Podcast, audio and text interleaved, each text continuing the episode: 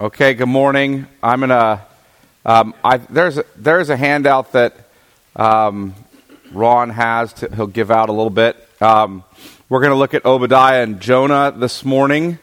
Um, if you missed Amos last week, I'm sorry. There won't. There's no audio recording of Amos um, because we forgot to push record, and so Amos is lost um, forever.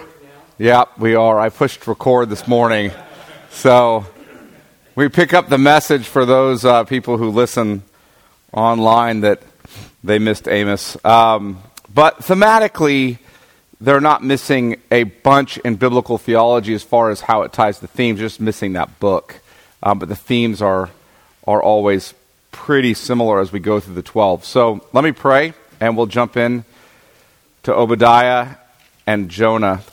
Father, we are thankful uh, this morning for the chance to spend time in your word, um, to spend time thinking about who you are and what you've done, um, the way in which you have um, cared for us, um, speaking your word through your prophets for the sake of your people, the clarity of your message as it unfolds in um, progressively into the person and work of your Son, um, our Lord and Savior Jesus Christ, um, and the pouring out of your Spirit, who is our comforter and advocate. Um, we pray that we would continue to trust in you, um, approaching you through your Son and in the Spirit. And we pray this in Jesus' name. Amen.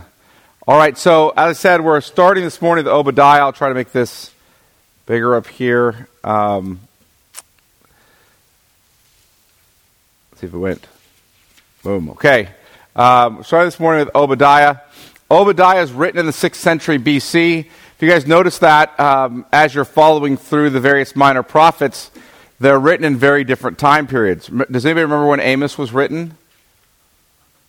Amos was written right before the fall of the upper kingdom of Israel. Good. So Amos is written before the fall of the northern kingdom. So we're talking about maybe 750 so to 753 um, to 760 BC is when Amos is written. So um, now you come to Obadiah and you drop down to around 586 BC. So notice we are coming down to a, you know, we've we've basically progressed nearly 170 years or so um, when we get to Obadiah. So it's Obadiah is written then. Anybody know historically when's Obadiah written? After what's occurred? Anyone know? Yeah, the fall of the southern kingdom. Takes the youngest kid in the room to remember that. But that's exactly right. It's after the fall of the southern kingdom of Judah to Babylon. Right? So you're you have the fall of the northern kingdom, Israel to Assyria, um, the exile um, of the southern kingdom under Babylonia. So, or, uh, so we're Bab- or Babylon. So we're we're here in this um, time period. But let's look at this vision, keeping in mind our themes. What are our primary themes in the uh, in the twelve or the minor prophets? If you remember what are some of the primary themes? Okay, the day of the Lord is a primary theme, right? And the day of the Lord is coming with a kind of judgment and salvation. So you have this eschatological day of the Lord. I think you have to be careful. I've told you this before that, that you understand there are, if you will, um, more than there's more than one event that is ascribed to the day of the Lord because you have these kind of historical manifestations of it, um, and and eschatology is always built on top of history. In other words, there's a historical event occurring, and then your eschatology is built on top of that um, historical event. So you have history, eschatology, but the day of the Lord can't be just always hammered down to one event, right? Um, though there is this coming day of the Lord that all these sort of, if you will, um, kinds of days of the Lord pointing forward to. So if day of the Lord is a major theme in the minor prophets, what else is major theme? Any others you guys remember?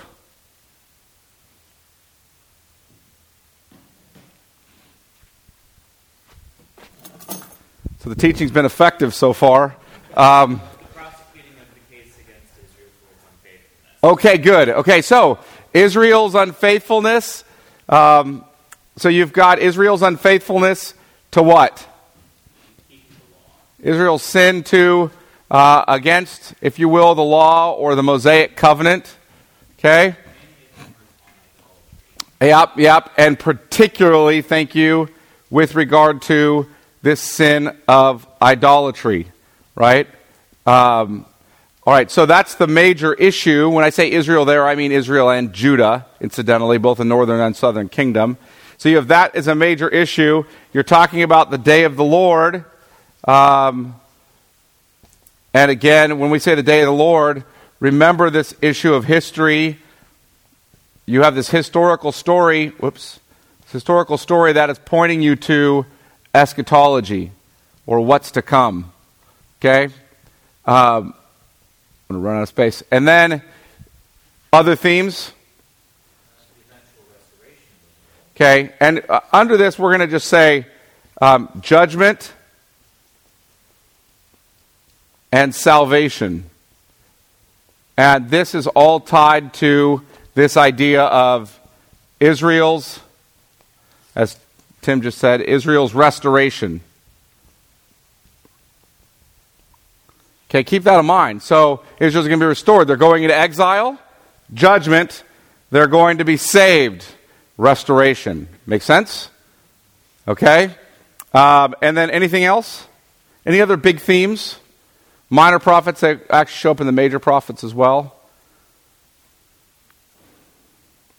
The, the, the coming Davidic king, right? This kind of coming um, David or Davidic king.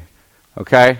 Um, so that, that, that comes through often, so keep that in mind. So we have those themes. Now, they're all touched on differently in each of the minor prophets. I was going to emphasize something different in that regard. Um, I also was pointing to you guys to the fact that each of the minor prophets, in some ways, is developing those themes um, in, a, in a manner related to one another. And so we're going to see how Obadiah and even Jonah will relate to Amos, Jonah will relate to Obadiah, uh, and so forth as we move through some of these minor prophets. So let's look at Obadiah together. The vision of Obadiah Thus says the Lord God concerning Edom. We have heard a report from the Lord, and a messenger has been sent among the nations. Rise up, let us rise against her for battle. So let's, let's start there. Obadiah is a vision. We kind of have our title of the book. That's, that's where we get the ni- name Obadiah. Obadiah has a vision. He's a prophet. It's just a one chapter um, book. Doesn't take long to get through. Um, and that vision is concerning who? Who does it concern? Edom. Who's Edom? What's that? Yeah, Edom is the sons of Esau, or the nation that comes from Esau. Now, I told you guys last week in Amos, um, if you look at the page, probably right next to it, which is the end of Amos, um, and it says, verse 12 of chapter 9 of Amos, that they may possess the remnant of Edom and all the nations who are called by my name. One of the things I pointed out to you is that, that Edom seems to function paradigmatically for Gentile nations. Okay, so it's, it's, there is Edom, but then there's also the way in which Edom um, functions as a paradigm for Gentile nations, we have to keep in mind. Um, and so we'll look more at that as we move along. But here's the title. The main issue is concerning Edom, and what's, what's it about? Yeah, Edom's coming destruction. So, so notice that the title, it's really the prophet Obadiah, and he's got a prophecy, a vision from the Lord concerning the coming destruction of Edom. Okay? So judgment's coming. Is judgment coming for Israel or for one of her enemies here? Good. Edom is one of the enemies of Israel. So judgment for one of Israel's enemies, does Israel see that as good news? Yes. Right? Okay, if this is a people oppressing her, she sees it as good news. Well, we'll put it this way. if you um, heard that judgment was coming in World War II for Nazi Germany and you were um, British, would you be excited about that?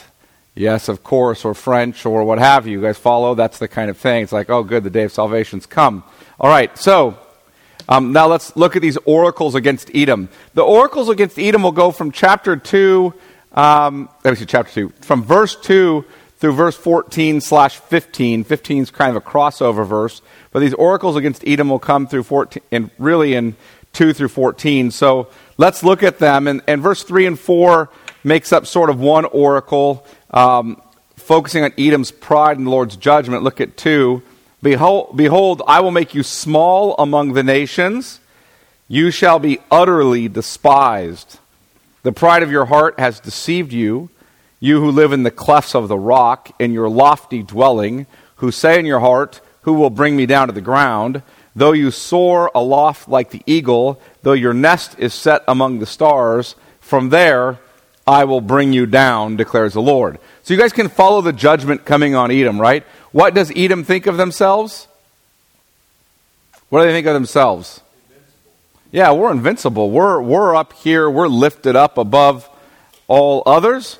Um, we, are, we think we're large and powerful, um, and he's saying, I'm going to make you small, and you think you're exalted and lifted up, I'm going to bring you low. Right? All right, now look at, now we see plunder and deceit in verses 5 through 7. If thieves came to you, if plunderers came by night, how you would have been, how you have been destroyed. Would they not steal only enough for themselves? If grape gatherers came to you, would they not leave gleanings? How Esau has been pillaged, his treasures sought out, all your allies have driven you to your border. Those at peace with you have deceived you, they have prevailed against you. Those who eat your bread have set a trap beneath you. You ha- have no understanding. In other words, the people they've been trusting are driving them out and setting traps underneath them right? So there, there's kind of a plunder and deceit. Um, this is sort of judgment coming against them. So they're going to be brought low. They're going to be deceived by the people they trust. They're going to be plundered by, if you will, the people they've made peace with in their minds. Now we'll see the judgment day fully coming in verses 8 through 9. Look, will I not on that day, declares the Lord, destroy the wise men out of Eden, Edom, and understanding out of Mount Esau? And your mighty men shall be dismayed, O Teman, so that every man from Mount Esau will be cut off by slaughter. Um, clear enough? How many of the men will be cut off by slaughter?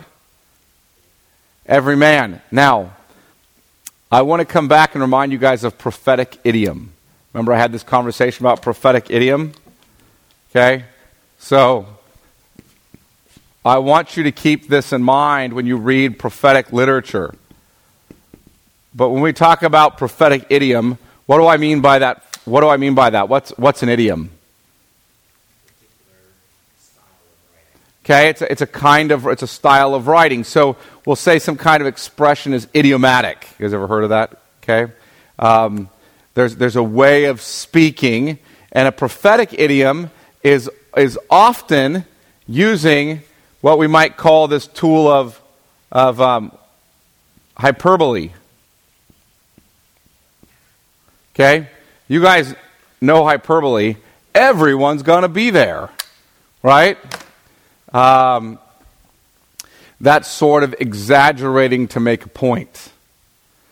Keep that in mind in the prophets because they often employ prophetic idiom. Jesus does as well, incidentally. Um, hyperbole, exaggerating to make a point, is not unusual in their kind of literature, right? Um, so that you'll come to a prophet and they'll say, Every man will be cut off. There's not one honest man in the whole world, right?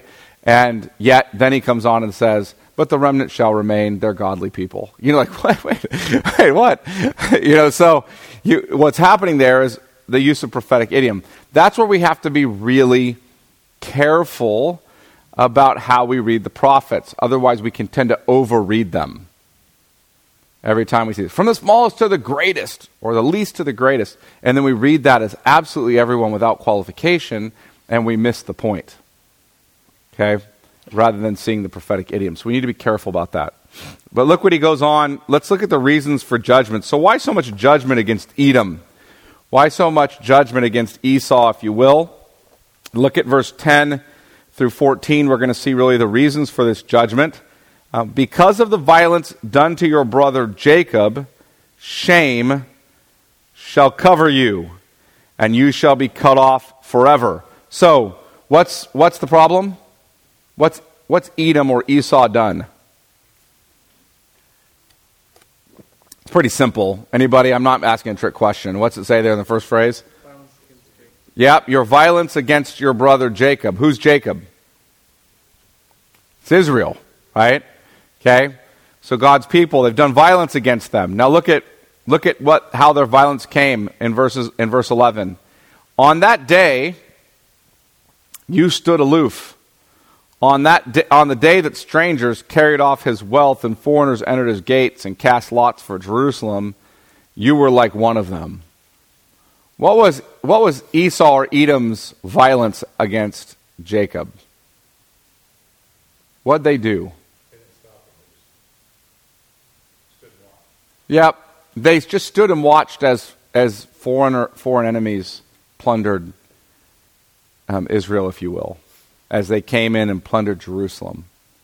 They had no regard for their brother, right? Um,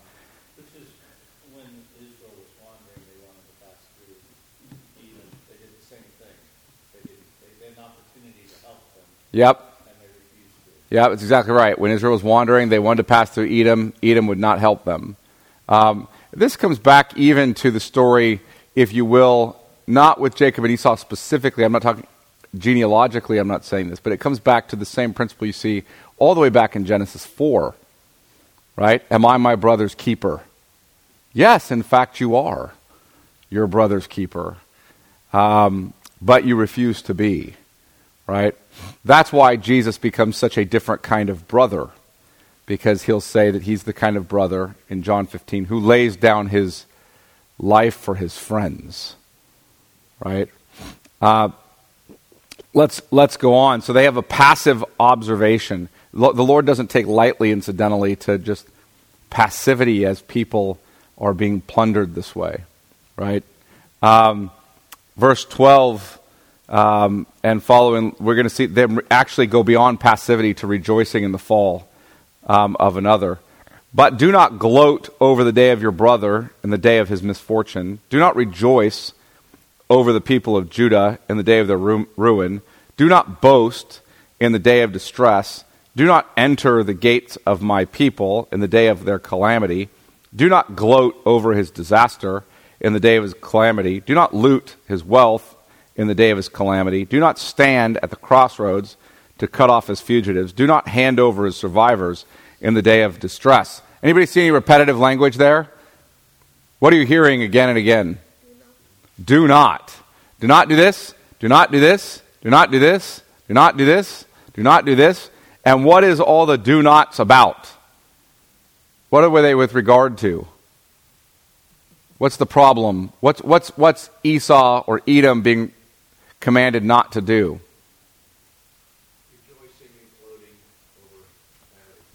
Yeah, rejoicing and gloating over the calamity of another. No, notice the sins here that are really being rebuked. You passively observe while evil's done to my people. You just kind of watch. You don't step in and do the right thing and help them, right? Um, it's it's it's the classical, you know, sort of sit back and just watch it happen. Not my problem. Well, that's where I'm stepping next. And to take, nope, you're right. And to take it a, a step further, not only are they not hel- helping, but they're rejoicing in their fall. It's like they're taking pleasure in the fall of another, right? Um, you, you guys probably know what this is like. I'm sure in some way um, all of us are, are covetous, right? And I'm sure in some way when there's someone you've coveted something uh, with regard to, you tend to find some joy in their misfortune or failure or fall. Um, this is the kind of thing that's happening on a national level here. Right?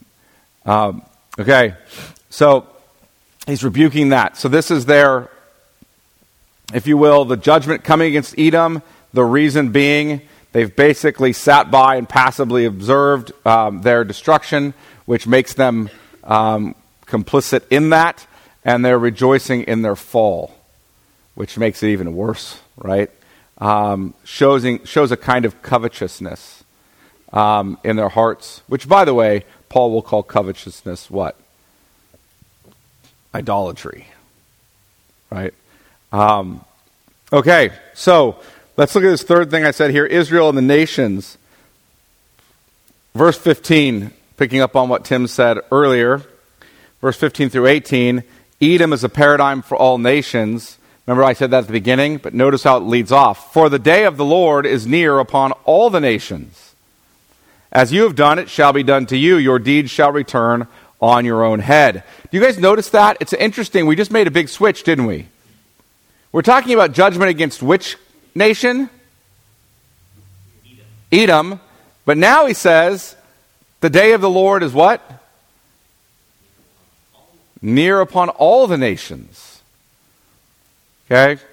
Remember, I've always, I've told you guys again and again, I want to emphasize this. History always becomes the foundation for eschatology. They're always telling you, here's a historical story. Now, let's pitch forward to eschatology. Right? That's why when you read the prophets, you feel like, I feel like I just went from a regional thing to a global thing.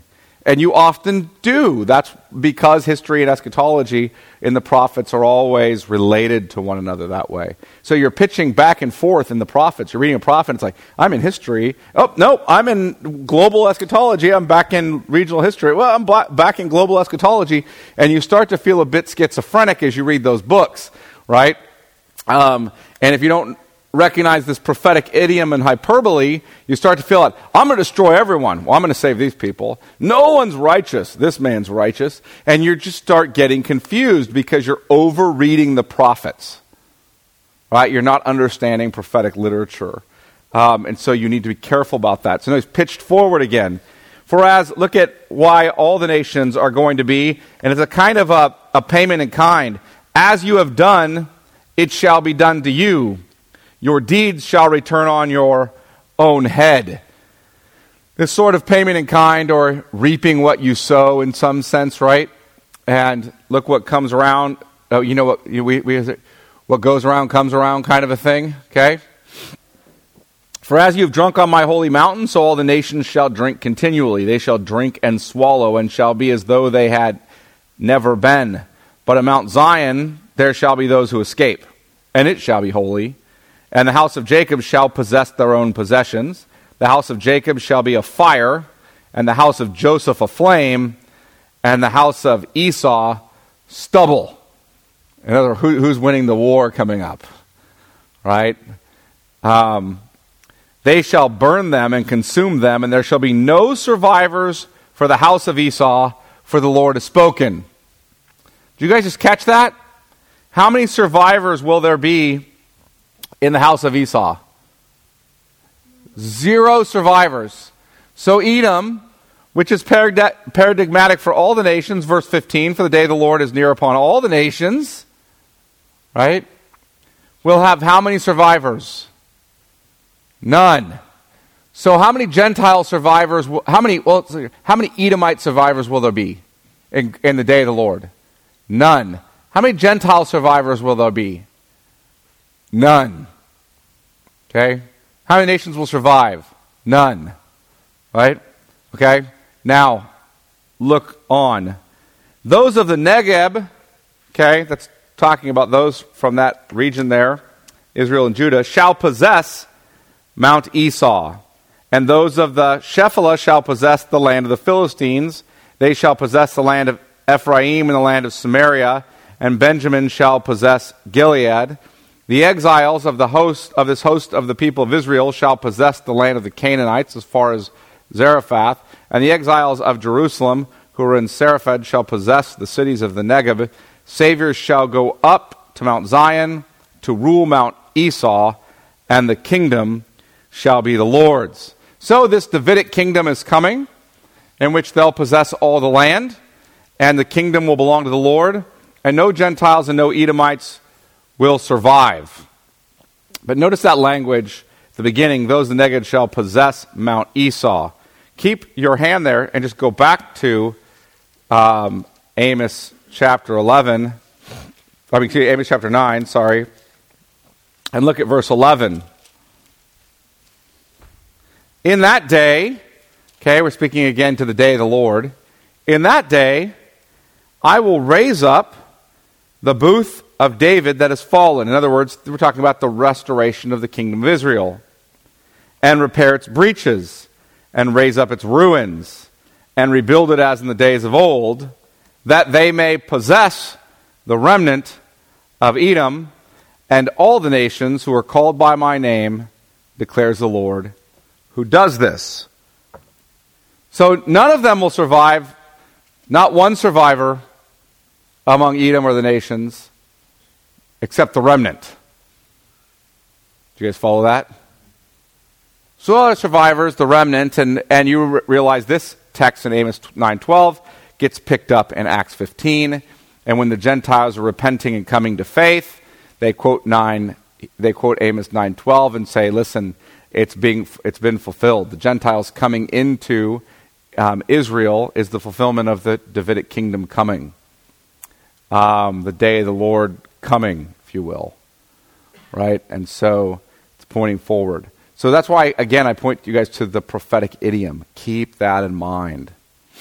Uh, it isn't incidental, right, to these texts. You have to keep following that. Now, I point to that because what's fascinating is what comes next, which is the book of Jonah. We've just read, we just finished the book of, uh, the book of Obadiah, and what's the fate of the nations? They're going to be destroyed. What has Esau or Edom done with regard to Israel's misfortune? Passively sat by and watched and kind of rejoiced in and enjoyed, and enjoyed the destruction of Israel, judgment coming upon Israel because of her idolatry. So here in Obadiah, you have the Edomites. Please follow this as you come to Jonah.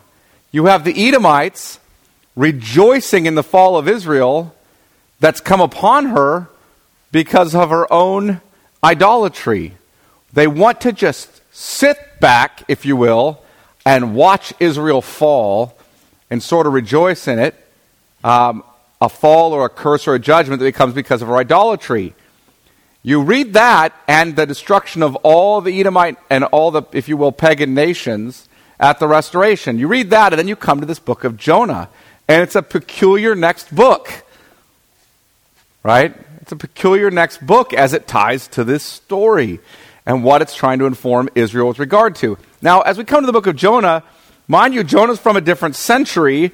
Jonah, again, is from the century, he's writing prior to the fall of Assyria. I mean, not fall of Assyria, sorry, part of the fall of Israel, the northern kingdom, to Assyria. Prior to the fall of um, the southern kingdom to Babylon. Jonah is an actual real prophet. 2 Kings 14 25 refers to him. Okay? This is not mythology, this is a true story. And he's a prophet. But who does the book of Jonah focus on? Does it focus on Israel does it focus on the nations? Who does it focus on? Yeah, and, and here's the thing. So the Assyrians, Nineveh, Nineveh is, a, a, is the capital city of Assyria. Okay? But actually, the book focuses on Jonah, the prophet himself. Right? And his relationship to their, to their enemy nation of the northern kingdom uh, or the, the, the, nation of Assyria. Right? Um, but it's an interesting prophet because most of the prophecy, if you will, or this book, is really about Jonah. Right? and as, if you will, as the representative of God's people. Right? Jonah sort of stands in a sort of federal um, headship, if you will, as a sort of representative for Israel or, or Israel and Judah in general and their attitude toward foreign nations.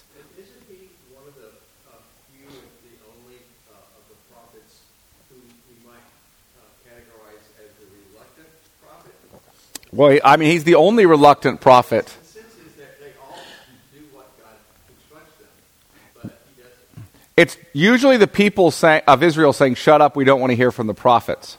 Right? And the prophets are like, It's like fire my bones, I have to speak. You know, Jeremiah. Okay? Um, Jonah's the one It's like, You need to speak, and Jonah's like, I'm hightailing out of here. I'm going as far in the opposite direction as I can. Okay? Uh, I don't want to speak. Right? So look at Jonah 1 with that. Now the word of the Lord came to Jonah, the son of Amittai, saying, Arise. Go to Nineveh, that great city, and call out against it, for their evil has come up before me. Okay, Nineveh, again, capital city of Assyria. It's not too long after this that the, cap, that the, that the Assyrian Empire will come in and destroy the northern kingdom of Israel. Okay, and carry them off. That comes. Okay. No, Syria, I'm not calling on you. Um, oh, yeah, the true Assyria. Yeah. Yeah, exactly. I sometimes think this phone is carrying off its own captives. But um, so he's co- told, go and go and call out against that city. But Jonah rose to flee to Tarshish from the presence of the Lord. Um, he went down to Joppa and found a ship going to Tarshish. So he paid the fare and went on board to go with them to Tarshish, away from the presence of the Lord. You guys notice the repetitiveness of that? Okay, just wants you to pick up on it. He wants to go away from the presence of the Lord. He wants to go to Tarshish. Now, why?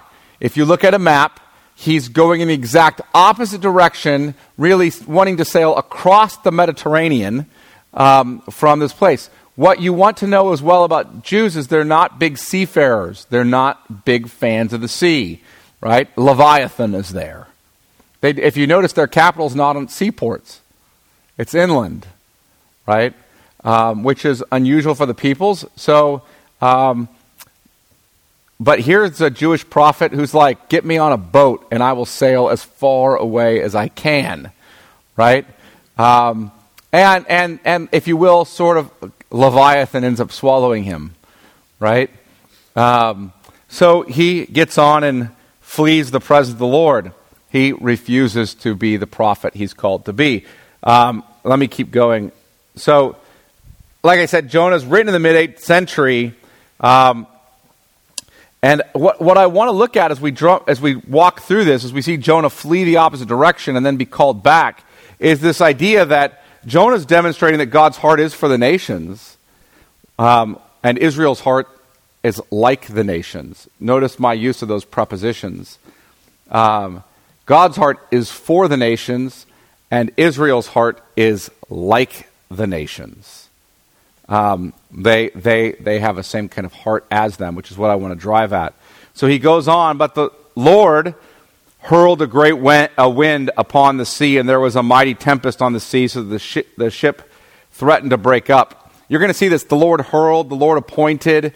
This kind of language of the sovereign appointment of the Lord is going to come through again and again. So the Lord hurled a great wind upon the sea, and there was a mighty tempest on the sea, so the ship threatened to break up. Then the mariners were afraid, and each cried out to his God. And they hurled the cargo that was in the ship into the sea to lighten it for them. But Jonah had gone down in the inner part of the ship and had laid down and was fast asleep. I mean, he's just sleeping right through this massive crisis, um, not because of his trust in the Lord, but it's, it's, it's, almost like, it's almost like this story of he's, he has decided to be completely and utterly ambivalent. You know, I just don't want to do anything the Lord has called me to. Um, so the captain came and said to him, What do you mean, you sleeper? Right? You arise, call out to your God. Perhaps the God will give a, a thought to us that we may not perish. And they said to one another, Come, let us cast lots that we may know on whose account this evil has come upon us. So they cast lots, and the lot fell on Jonah. Notice you're just seeing the Lord right behind this whole thing making it real clear who the problem is, right? Lot falls on Jonah. Then they said to him, Tell us on whose account this evil has come upon us. What is your occupation? And where do you come from? What is your country? And of what people are you? And he said to them, I am a Hebrew, and I fear the Lord, the God of heaven, who made the sea and the dry land. It's typical, incidentally, for God's prophets, whenever they speak to pagans, to take them all the way back to the creation account. Typical. The God I speak for is the God who created all things. When they'll speak to, um, when they speak to non-pagans, other Jews, they're going to say the God of Abraham, right, or the God of our fathers, etc. But when they speak to a pagan, they'll go right back to the creation account, the God who created all things. Um, so he mentions that. Then the men were exceedingly afraid and said to him, What is this that you have done? For the men knew that he was fleeing from the presence of the Lord because he had told them. So now, it's not because they're prophets that he knows they're fleeing the presence of the Lord. It's because why? He told them, okay? So don't overthink the story. Jonah's there. There's a big storm. They wonder immediately, um, notice their instinct. Immediately, which one of us has sinned against the gods? Okay? Um, that's not how we tend to think when something like this happens. Um, but that was definitely how they tend to think. The gods have been, unha- been made unhappy in some way. This is why it's happening. It's a pretty typical polytheistic, animistic kind of worldview. If something's gone wrong, the gods must be upset. We must have done something to tick them off. Now, in this case, it happens to be true. Right? In this case, it isn't just a storm.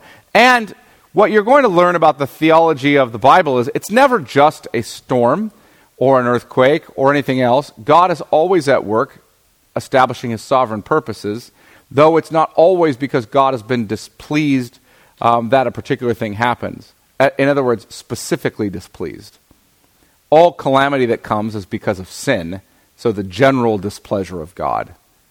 But not all calamity has a specific cause. Do you guys follow me on that? Like a correspondence. Jonah sinned, here's a storm. Not all calamity comes that way, but it all ultimately comes as part of the judgment of the Lord for sin generally. Now look what happens there. Um, he, he, they, knew, they knew he fled. Then they said to him, What shall we do to you that the sea may quiet down for us? For the sea grew more and more tempestuous.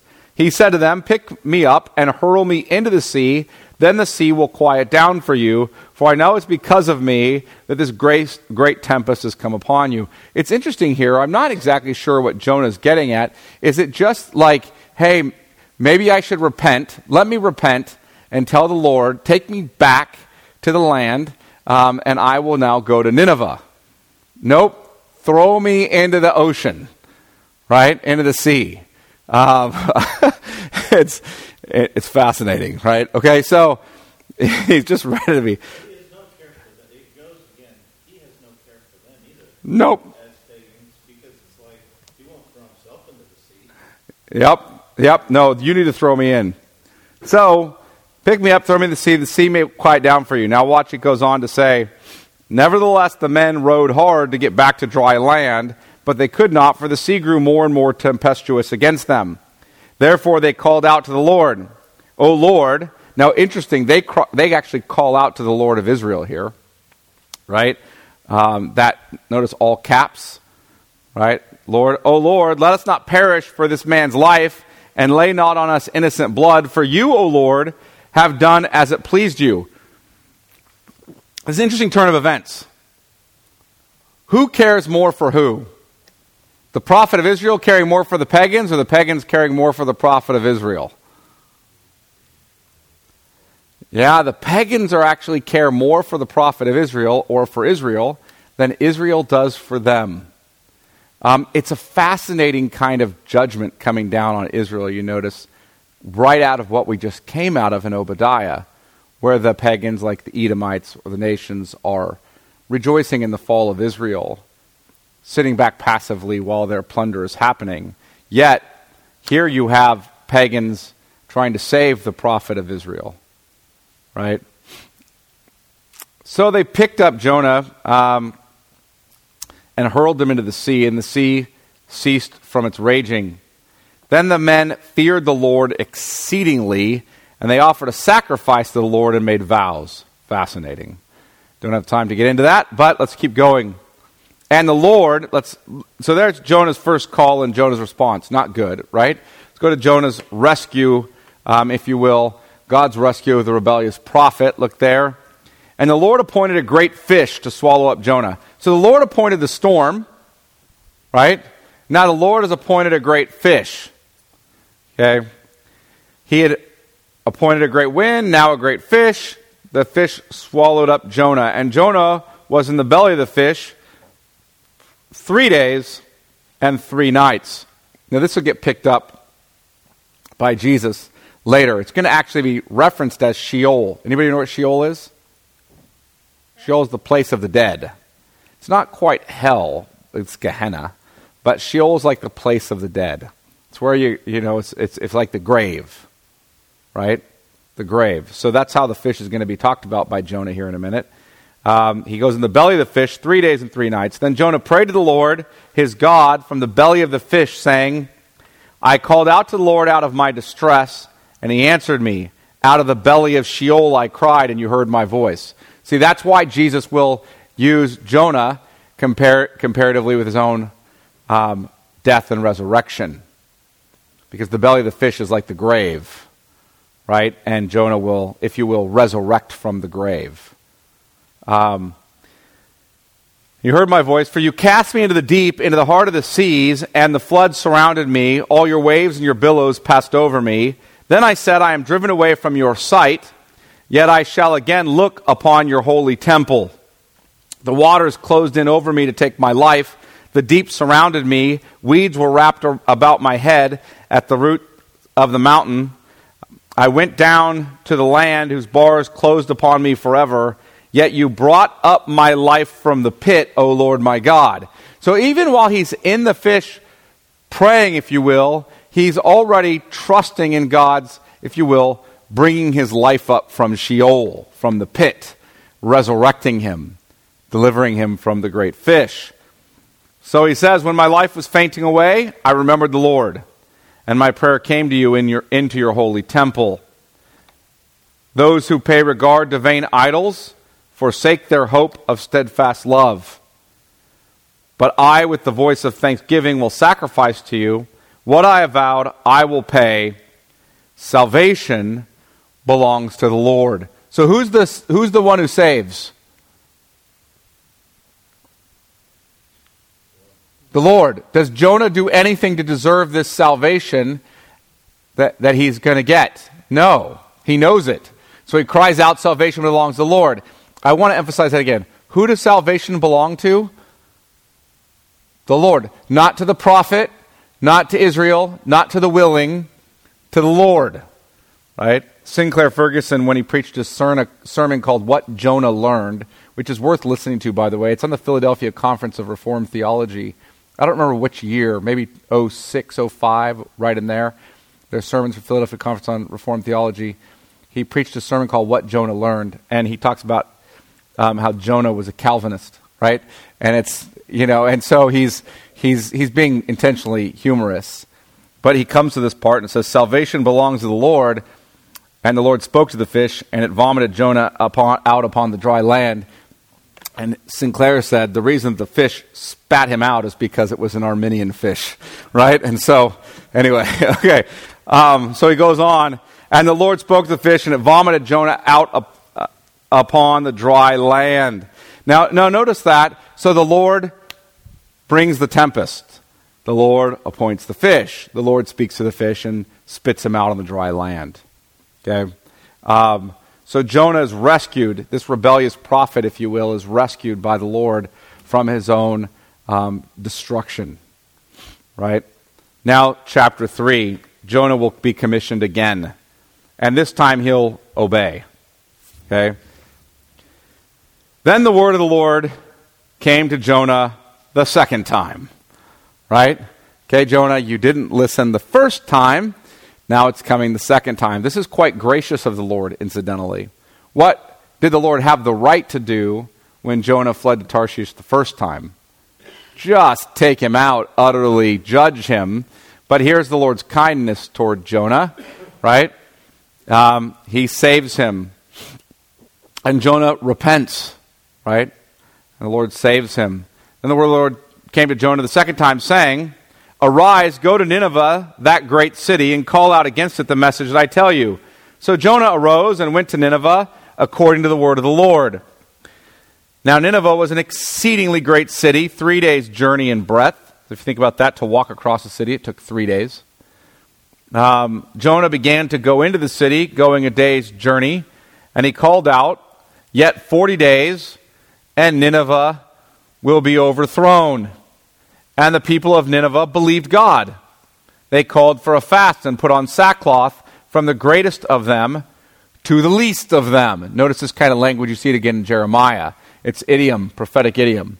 It's like everyone, from the kings to the infants, were repenting, right? From the wealthy to the poor. They're all repenting, um, believing judgment's coming. The word reached the king of Nineveh, and he arose from his throne, removed his robe, covered himself with sackcloth, and sat in ashes. See, there's the greatest of them. And he issued a proclamation and published through Nineveh by the decree of the king and his nobles let neither man nor beast, herd nor flock taste anything. Let them not feed or drink water, but let man and beast be covered with sackcloth, and let them call out mightily to God. Let everyone turn from his evil way and from the violence that is in his, hands. Who knows? God may turn and relent and turn from his fierce anger so that we may not perish. When God saw what they did, how they turned from their evil way, God relented of the disaster that he had said he would do to them, and he did not do it. So, disaster does not come upon Assyria at this point. Now, when you fast forward um, 100 years or so, it will come on them under the Babylonian Empire. Right? But it does not, and we'll see that in a future prophet, but it does not come on Assyria here. Right? There's some kind of repentance, um, some kind of trusting the Lord to forgive. So they look to him, and off they go. Um, and the Lord's kind to them. So you have pagans hearing the rebuke of the Lord, trusting him and repenting. Whereas um, God's own prophet, his own people, um, if you will, struggle to do so.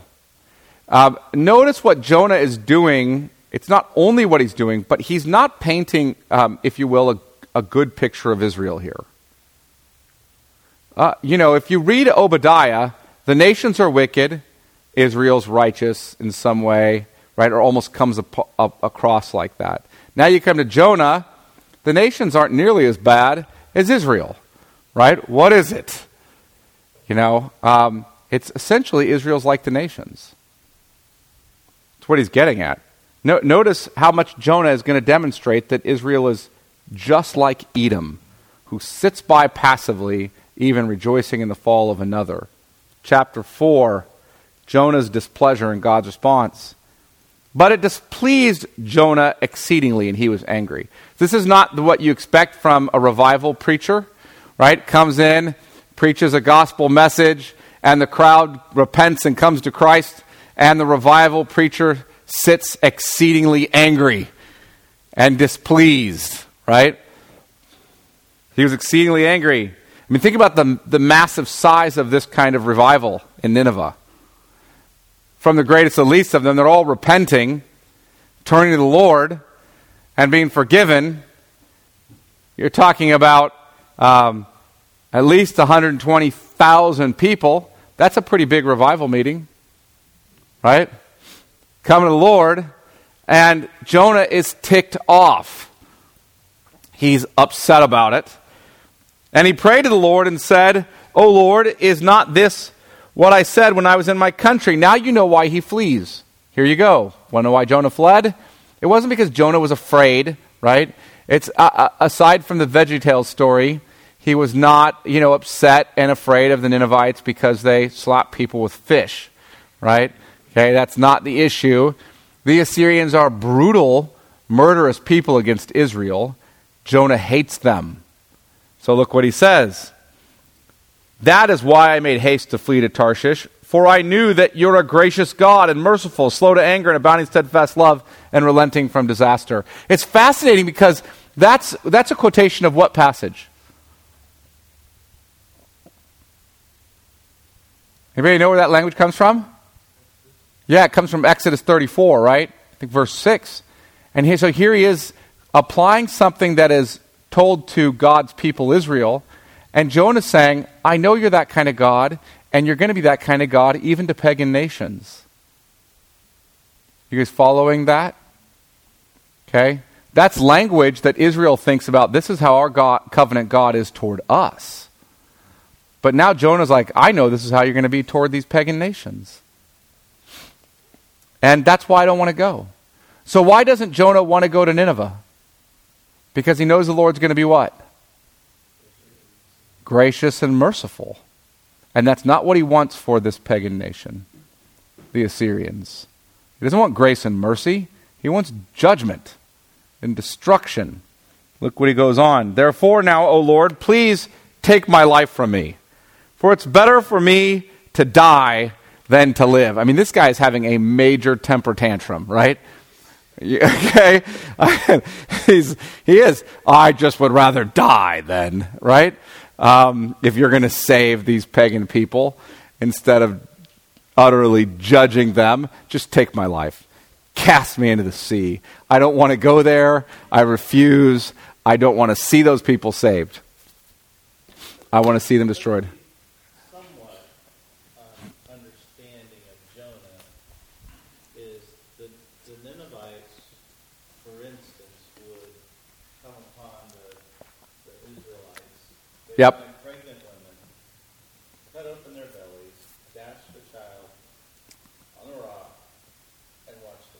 Oh yeah, it was the Ninevites were brutally murderous toward Israel. Assyrians were in general. I'm not trying to justify I'm not either. That's Lord, but I do want to bring up that That's right. he had, you know, from our from my perspective, it's like they're really bad people, and there's a reason why he's not happy. That's exactly right, and that's why the story, um, I think, is so poignant. Because they're about as bad a people as you could get, and Jonah hates them.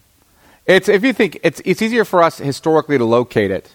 Imagine if um, the Lord sent um, a Jewish man to call Hitler and the Nazis to repentance, and they repented, and the Lord decided to bless them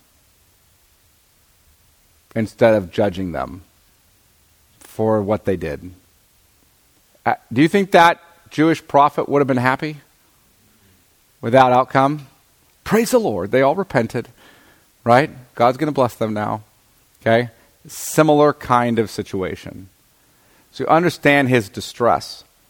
I think, though, the, this is intentionally outrageous because the, the Lord is going to is, is comparing Israel to the nations, saying, You're no better, and I'm gracious to you. Gracious to you. Right? It goes on. And the Lord said, Do you do well to be angry? Right? Verse 4. Did you do well to be angry? Jonah went out of the city and sat to the east of the city and made a booth for himself there. It's kind of a tent. He sat under it in the shade till he should see what would become of the city. See, like the Edomites in Obadiah, he wants to sit aside and watch God's wrath fall. Right? And judgment. He is so much like them. Now the Lord God appointed a plant. Okay? Notice that he appointed a plant. And made it come up over Jonah that it might be a shade over his head to save him from his discomfort. So Jonah was exceedingly glad because of the plant. It's like, oh, the Lord gave me relief from the sun as I sit on this hill waiting for the destruction of the Ninevites. Right? But when day dawned, when dawn came up the next day, God appointed a worm. Right? Again, the sovereignty of God in this, appointed a worm that attacked the plant so that it withered. When the sun rose, God appointed a scorching east wind. Are you guys getting the, the, the point here? Okay? scorching east wind, and the sun beat down on the head of Jonah so that he was faint. And he asked that he might die and said, It's better for me to die than to live, right? Okay? The suicidal prophet, if you will, right? Um, now look what goes on. But God said to Jonah, Do you do well to be angry for the plant? And he said, Yes, I do well to be angry, angry enough to die. His anger here is, is, is sort of this emphatic, almost cursing. Yes, I do well I, to be angry. Angry enough to die. Angry enough to die over what? Notice what we're talking about right now. Over a plant that shaded him, right? And the Lord said, You pity the plant for which you did not labor, nor did you make it grow which came into being in a night and perished in a night. Now, now, notice the things he's wanting to say about this plant. You pity the plant. Now, by pity, it means it's this kind of language. We think pity, it's like you feel sorry. He didn't feel sorry for the plant. When you hear the word pity, he's not feeling sorry for the plant. The idea is, you wanted me to spare the plant. Okay, the idea here is, you want the plant spared. Right? Now, you didn't make that plant. You didn't labor to grow that plant. So you didn't create that plant. You didn't labor, if you will, to preserve, nurture, grow up that plant. Does make sense? Okay? Um, and that plant came up in a day, went away in a night. It's such a short lived, temporary thing. Didn't create it, you didn't preserve it. It's barely a breath of, of, of life in that plant and you want the plant spared. And should I not pity Nineveh or want Nineveh spared? That great city in which there are more than 120,000 persons who do not know their right hand for the left from their left and also much cattle. Notice this cattle is more worthwhile than the plant. Cattle last longer than a plant, right? I created the cattle. Um, and there's more than 120,000 persons there. Persons are more valuable than the plant, exceedingly more valuable than the plant or the cattle. And notice what he says they don't know their right hand from their left. He's, he's talking about their ignorance, right? There's 120,000 people who are ignorant in their sin. They're in ignorance. This is the kind of thing you're going to see with Paul and Timothy when he says, I'm the chief of sinners, right? He goes on to say, but God did what? He, he opened my eyes and he says, I was actually ignorant. That's what Paul says. Though he was murderously, zealously opposed to the Christians, he says he was ignorant. Right? You're going to see that time of um, ignorance the Lord overlooked, right? That sort of um, language. Ignorance is not referencing the idea that they know nothing. Ignorance is referencing blindness and sin. Right? It's not the idea they have no information. Okay? Paul knew all about the Messiah in the Old Testament. He was around, um, at least in, is in Jerusalem, um, not too many years after Pentecost. Right? Probably arguably, Paul would have been present at the crucifixion. I say that arguably because he's a religious leader of the age that he would have arguably been around for the Passover that year. So Paul's not ignorant of the facts of the life, death, and resurrection of Christ, at least the claims of resurrection. He's not ignorant of the Old Testament prophecies about the Messiah. Ignorant in the sense of knowledge. He's ignorant in the sense of hard heartedness, ears to hear but cannot hear. Make sense? Okay? He's ignorant in the sense of being dead in his sin in that way. Right? Um, that is the problem with Nineveh. Right? They don't know the right hand from their left. It's not that the law of God hasn't been written on their hearts, Romans 2, in the sense that they have a conscience. You guys know conscience, con, with science, knowledge you sin with knowledge. In that sense, no one's ignorant. Right? To be ignorant means to have no knowledge. in one sense, no one's ignorant. You've been given knowledge, you have a conscience. You know that's right and that's wrong.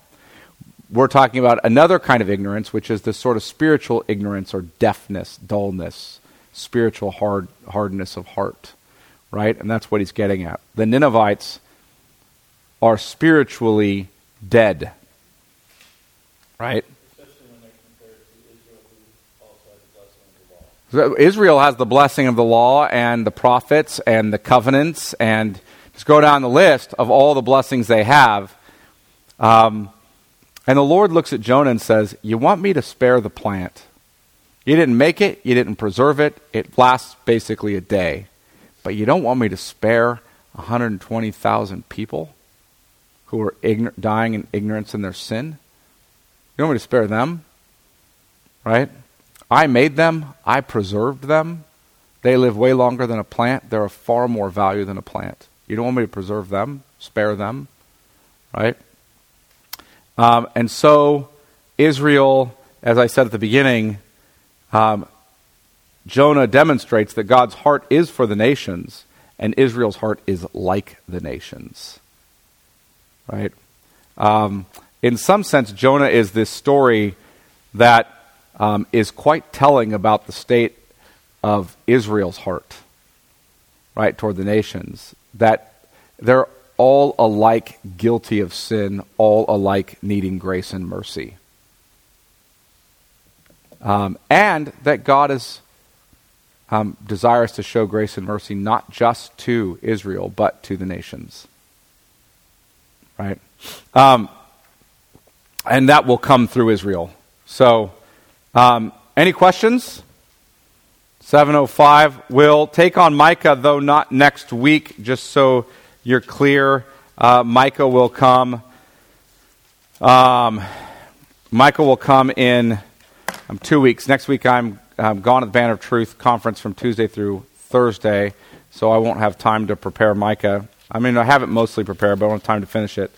Um, and then we'll get to Nahum, Habakkuk, etc.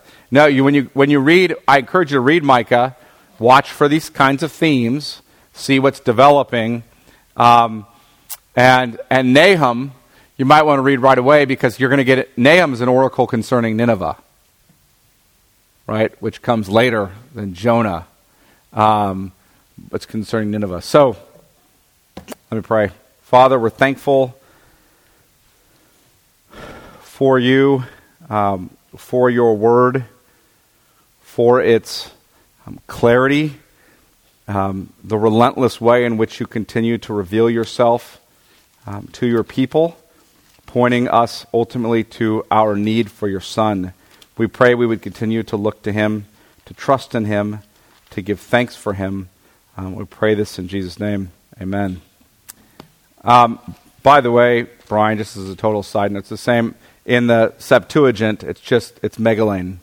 It's the same both in both cases in the Greek. You do, you do.